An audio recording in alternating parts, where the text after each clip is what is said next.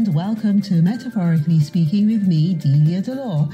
Each week we discuss a metaphor, phrase, or mantra, and with the help of a very special guest, they tell us what it means to them, and perhaps it tells you what it might mean to you too.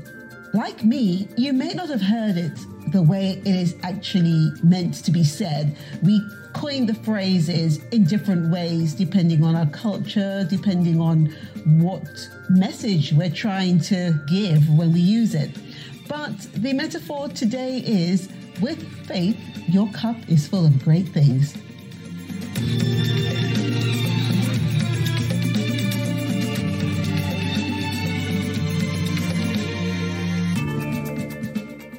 In today's episode, we're going to talk about a metaphor which I'm sure you've probably heard in your day to day lives. Whether you're having religious beliefs or just your own emotional well being, this is a metaphor with many connections in our lives. After that, we'll be catching up with our guest Victoria Akinrujomo to see how this turn of phrase fits into her life. But back to our proverb why would we be saying this? Where might definitions come from? In today's episode, we'll explore the meaning of with faith, your cup is full of great things.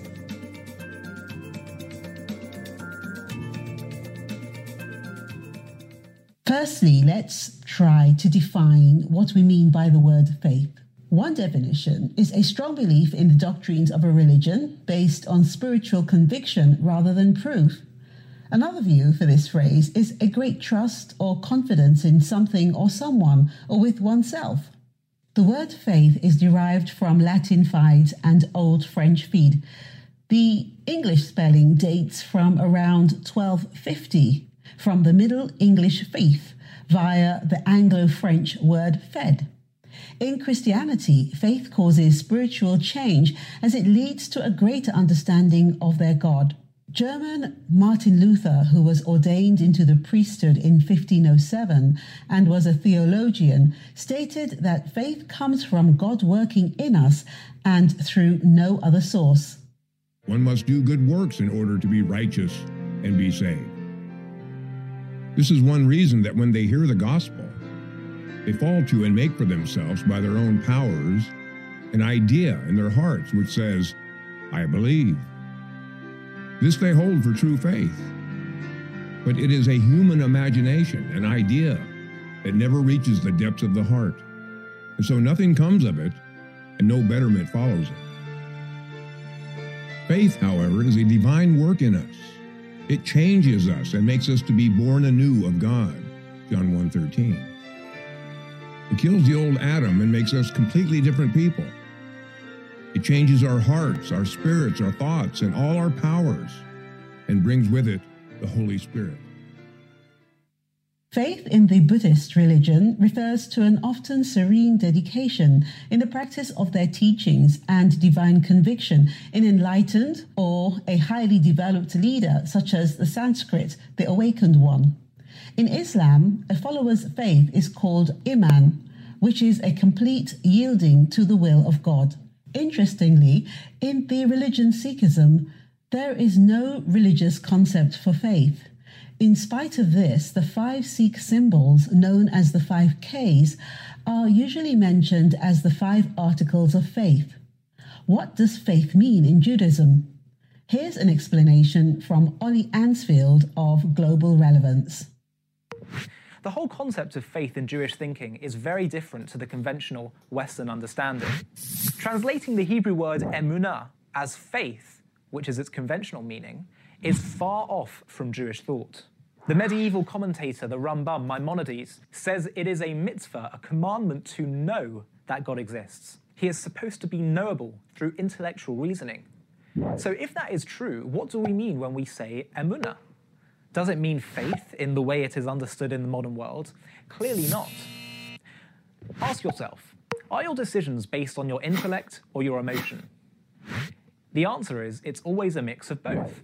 For example, someone who breaks a diet two days after starting just to taste the dessert is choosing one minute of short term pleasure over the longer term goal of being healthy and fit and losing weight.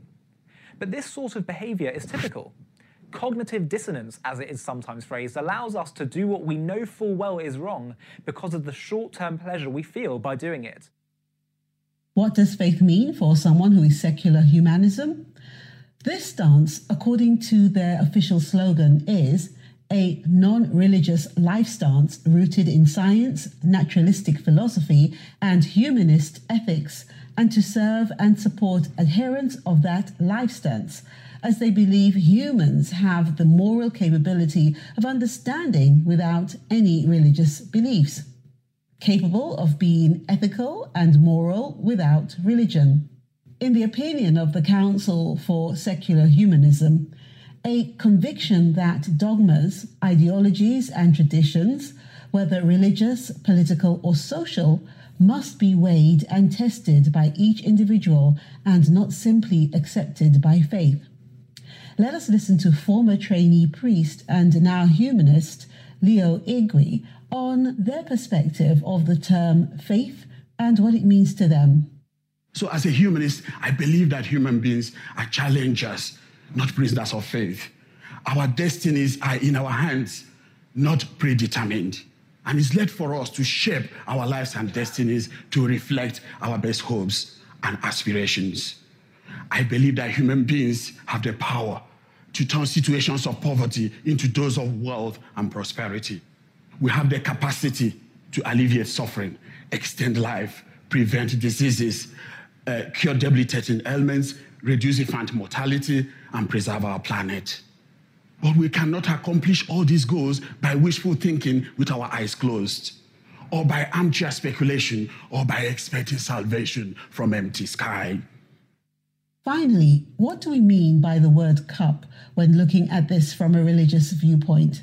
Cherry Sandover, the mother of St. Mark, a liberal Catholic church in Essex, England, states that the cup in Christianity links to abundance and fruitfulness.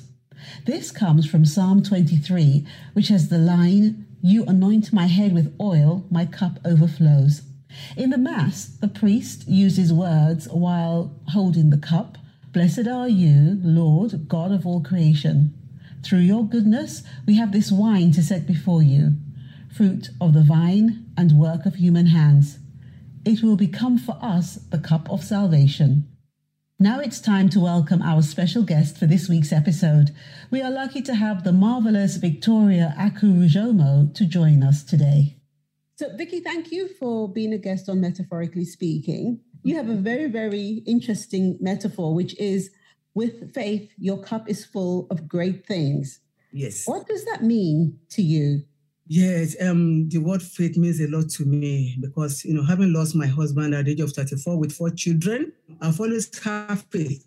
No matter how difficult things are with me, I've always had faith that, you know, at the end of the day, no matter how difficult, I will always you know, get through any difficulties.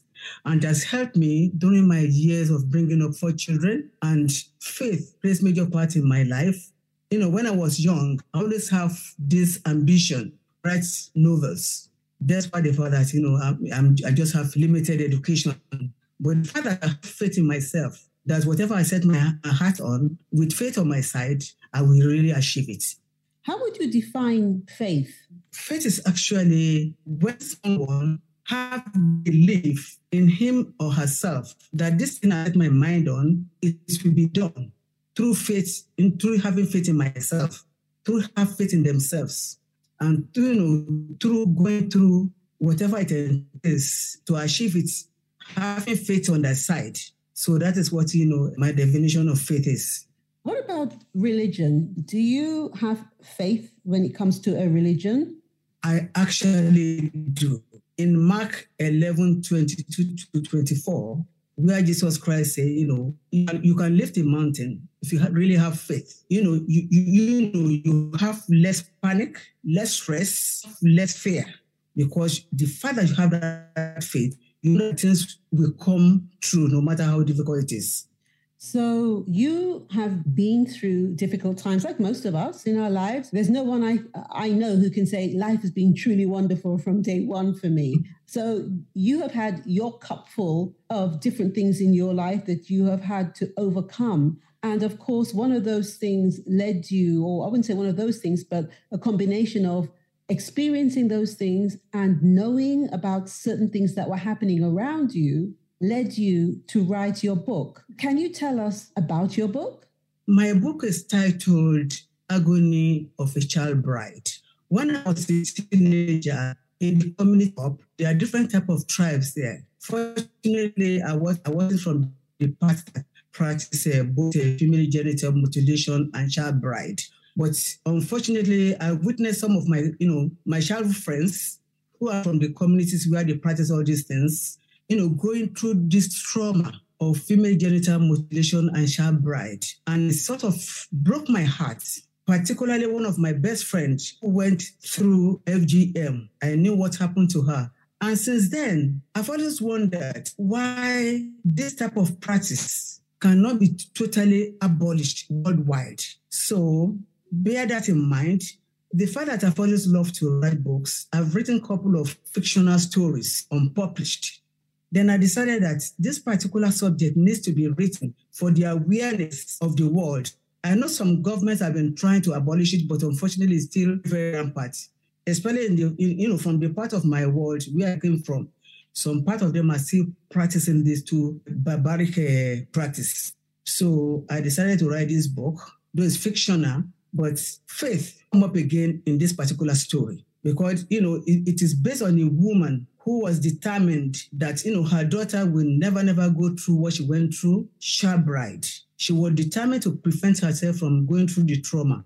So because she had faith and determination, she was able to achieve her aim in that community, which at the end of the day, all the people in the community, they decided, the king decided to, to make it a, you know, a law that there shouldn't be an FGM or child bride again through what she did. When you were writing your book, did you have to stop and think about the direction your main character was going to take and whether it was going to be a happy ending or not? what actually happened is um, for the simple reason that, you know, I have this faith and urging me to write about this book. When I started writing the book, as I already do, once I put my hand on the typewriter, you know, the story flows. The ideas come to me, judging by what I've witnessed before. Then that idea, I use that, you know, those ideas, what I've experienced, not what I've witnessed, so you know, the book just flew as I was writing it. So it came on, it came on, then got to the end with a very good ending. But when you were writing the book, of course, you know, you're writing it for the reader to I hate to say the word enjoy, but books are about education and a certain amount of enjoyment of the book. So when you were writing the book, you wanted your readers to follow the story, to understand what the main character was going through. But at any time, did your writing make you feel that perhaps in some of the true situations that were happening around you, that you could have made a difference somehow at that time? Yes, as I said, I was a teenager when, when I witnessed all these things. As I grew older, I was wondering that ah, if it is like today, even at that age, if it's like this modern world now, I know I was young. Maybe like now you can easily report to someone or, you know, I won't say report because when it is community, there's little you can do, but there's so much that you can, you can even achieve. If it's like modern day, I don't understand. So as I, as I grow older, I, I always ponder, was there anything I could have done? Because just like the, the character in my book, she came from a community where women can only be seen but not heard. But even at that, she was able to, through faith and determination and God on her side, she was able to achieve her aim. So I was young. There wasn't anything I could do, though I was traumatized as a thought of it, even though I wasn't, I, was, I didn't experience it. It's preyed on my mind for years until now I'm 79 years of age. And it still pains me up to today.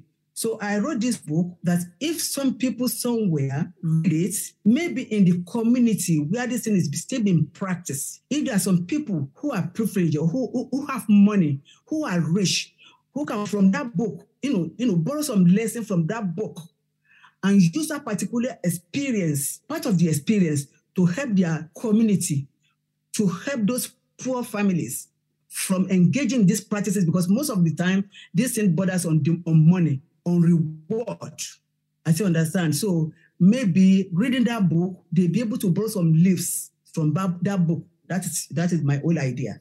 So if we go back to our metaphor with faith, your cup is full of great things. In order for us to have faith, we must, of course, have a strong belief. We have to believe that things are going to be good as opposed to things are always going to be bad. And if we have to think about the character in your book, even though this is fiction, if most probably there is someone in the world who is living the life that your character is living. And there are people maybe around them who know, just like you were when you were younger. You knew certain things were happening, but you wasn't in the position then to do anything about it. If we look at how our, our metaphor is, how would you encourage these people to try and make the change? Because it's not only uh, I mean you started to talk about people with money and there's certain people who can make changes but how can the I'd say ordinary neighbor friend family member how can they get themselves together so that they can believe that together even if they feel bad on their own they cannot make any changes what would you say to people to say to come together to try and to make things better on the whole, not just child brides and just in society? What would you say? You were not in a position when you were younger, but now you have your book. Now you you can be more vocal. How would you encourage people to take advantage of our metaphor with faith? Your cup is full of great things. Yes, now it's most unfortunate that at this age, I took this step a little bit late in life. I wish maybe around maybe around about 20, 25 years ago, thereby when I was a bit younger, maybe I could easily, through funds and things like that, through NGO, because from the part of the world I came from, this thing is being practiced. And uh, because most of it are not, the powers that be are among the practices who are who are practicing this type of uh, who are the practicer of this this particular practices? Because somebody who is in a position of power marries a, a girl of 12 years you know there's nothing you can do about it. Mm-hmm. you can't say anything about it. And that is what, exactly what is happening. Because it's the most of most of them not it's the power that be where i came from. Those who are very rich who who are who especially the child bride a girl of 11 a girl of 12 a man with four years Five years, I read in one of our papers last, last month, a man of 57 with farmer with two wives, married a girl of 12 years. You know, the parents told her that she was, you know, the man was going to send her to school. When she got there, she discovered she was going to be third wife. The two wives, they started ill-treating her. It is one of the, the, the neighbors who alerted NGO. Maybe if I'm a bit younger, I can use my, you know, my voice more, use more of my voice through NGO to contact this, contact this, contact this, you know, in this particular area, this thing is going on, this thing is going on, I will have done that. But now, because of my age, it's a little bit difficult. I can only tell the younger ones, the younger ones, how they can sort of encourage others to come together and put a voice together to condemn these particular practices so that one day, with God on our side, these two practices will, will be abolished. Well, Vicky, thank you so much for being with us. But tell us where we can find your book. It is published by Amazon. The paperback is four pounds ninety nine. The ebook is two twenty five. Thank you so much for spending this time with us and listeners. This is a wonderful book. Although it may not be a fully true story, it is based on yeah. things that we are aware of. And sometimes we turn a blind eye to certain situations. And perhaps it's a good idea for you to read this book and then find out if you know anyone who may be aware of certain practices and see how you can help them. So, again, Vicky, thank you so much for being with us. Thank you for, for having me. Thank you very much. A big thanks to Victoria for giving us her unique insight into her perspective of this week's metaphor. Her discussion on the strength and courage to overcome such challenges is a testament to how faith can really bring great things to us all. Now let's dive a little bit further into the metaphor and see how it is linked to us all personally. With faith, your cup is full of great things. This does not have to be inclusive as having any religious aspects or connotations at all. It can easily be taken as having blind faith or self belief in one's own undertaking in life's challenges. This leads nicely to a wonderful track from Ed Ames best known for playing Mingo in the 1960s American television series Daniel Boone. Additionally, as part of the 1950s singing group The Ames Brothers. This solo track from 1967, titled My Cup Runneth Over, is his most personal and touching tune. Let's have a listen.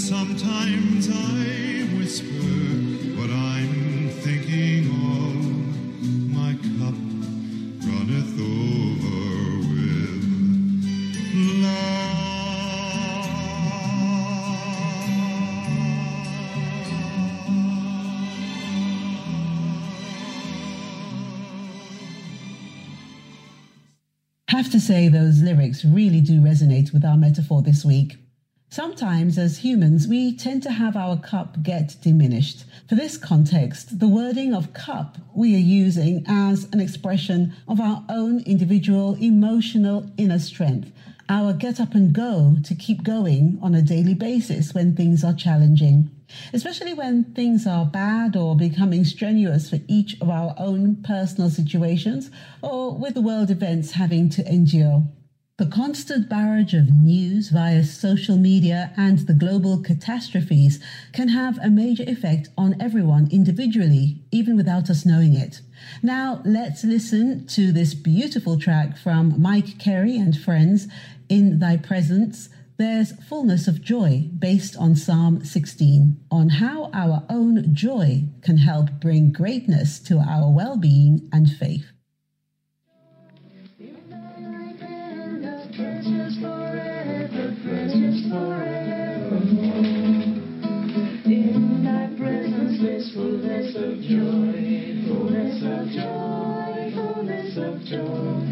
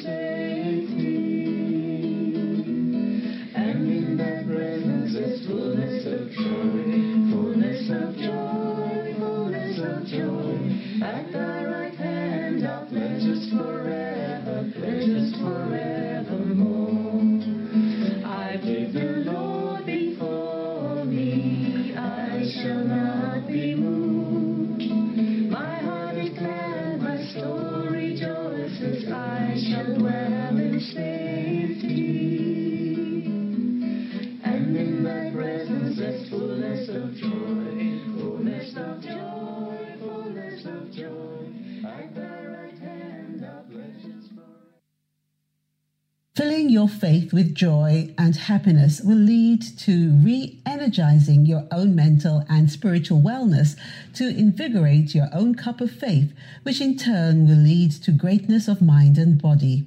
If we focus too much on world events and not on ourselves, this can be draining. Let's listen to former addict and spiritual realist Marnix Pauwels on how to overcome fear and have greatness in your life without looking after oneself. Fear is a pretty strange phenomenon. It's designed to help you survive in critical, life threatening situations, getting your system ready for the biological fight or flight. However, fear often just gets you into trouble. Mostly, it's completely imaginary, and we don't get scared of what's actually happening in our lives, we get scared of what we think might happen, what could be in the envelope. And the idea we won't be able to deal with it once we find out what it actually is. Until a year ago, I wouldn't have been able to stand here on this stage. The fear of choking would have been too strong. Too many thoughts about failure, possible blackouts, um, lack of confidence. the usual suspects. But when I was asked to do a, a TEDx talk uh, at the end of last year, I immediately said yes, without any doubt or hesitation. Why? Because uh, I had reached the deepest point of my fear, and guess what? I discovered that there was nothing there. Nothing. In today's hectic and frantic lives we live in modern society, this can cause demotivation, lack of our own inspiration in ourselves, and spiral deeper into depression and social anxiety. Finding that personal time to look after yourself and unburden your worries on what you cannot control and allow your own faith to inspire and motivate your spark in life is vital to invigorate and replenish your own cup of great things. Let us conclude with some words from Cherry Sandover, the mother of St. Mark Church, who I mentioned earlier. Listen to her perspective of the metaphor. What is my cup in context of my calling as a Church of England priest? And what might it mean to me if it is full of great things? Firstly, I can take the meaning of cup both literally and metaphorically. The cup represents the chalice from the Last Supper and every time I stand at the altar for the Eucharist, I include these words from the Gospel of St. John. He took the cup and gave you thanks. He gave it to them, saying, Drink this, all of you. This is my blood of the new covenant, which is shed for you and for many for the forgiveness of sins. Metaphorically, the cup is a vessel for the blood of Christ. In medieval crucifixions, you would often see angels holding out a chalice into which the blood and water from the wound in Christ's side is poured out. And of course, many of these works then would be hung over altars to complete the symbolism of what the priest is doing and saying. For the Christian, our faith is centered around this sacrifice on the cross, as well as the promise of salvation through forgiveness of sins. Therefore, for us, the cup of faith is always, and I mean always, full of great things. This week's metaphor, with faith your cup is full of great things, reflects the trials and issues we can all face in our daily lives. Spending those precious moments on ourselves can really develop a meaningful and enriching faith in ourselves and, in turn, those we hold close to us. Whatever your definition of faith, I'm sure once you realize how best to fill your own personal cup, great things will come your way emotionally and spiritually, whichever form that may be. I'd like to thank our guest, Victoria Akunrujomo, for bringing this wonderful metaphor to us. It has really made me look differently at faith versus religion. I wonder if it did the same thing for you too. And of course, I'd like to thank you for listening. Make sure to join us again for more idioms, proverbs, and metaphors on Colourful Radio or on our podcast, Metaphorically Speaking, which can be found on Apple, Spotify, and all major streaming platforms. Reviews are incredibly important to us, so if you have a moment, we'd love it if you could leave us a review or subscribe on Colourful or any of the platforms I mentioned above. We love making this show and we love growing with your feedback, so do leave us a comment or share the episode with your friends. You can email us at info at metaphoricallyspeaking.uk. I'm Delia Delore, and this was Metaphorically Speaking. Ta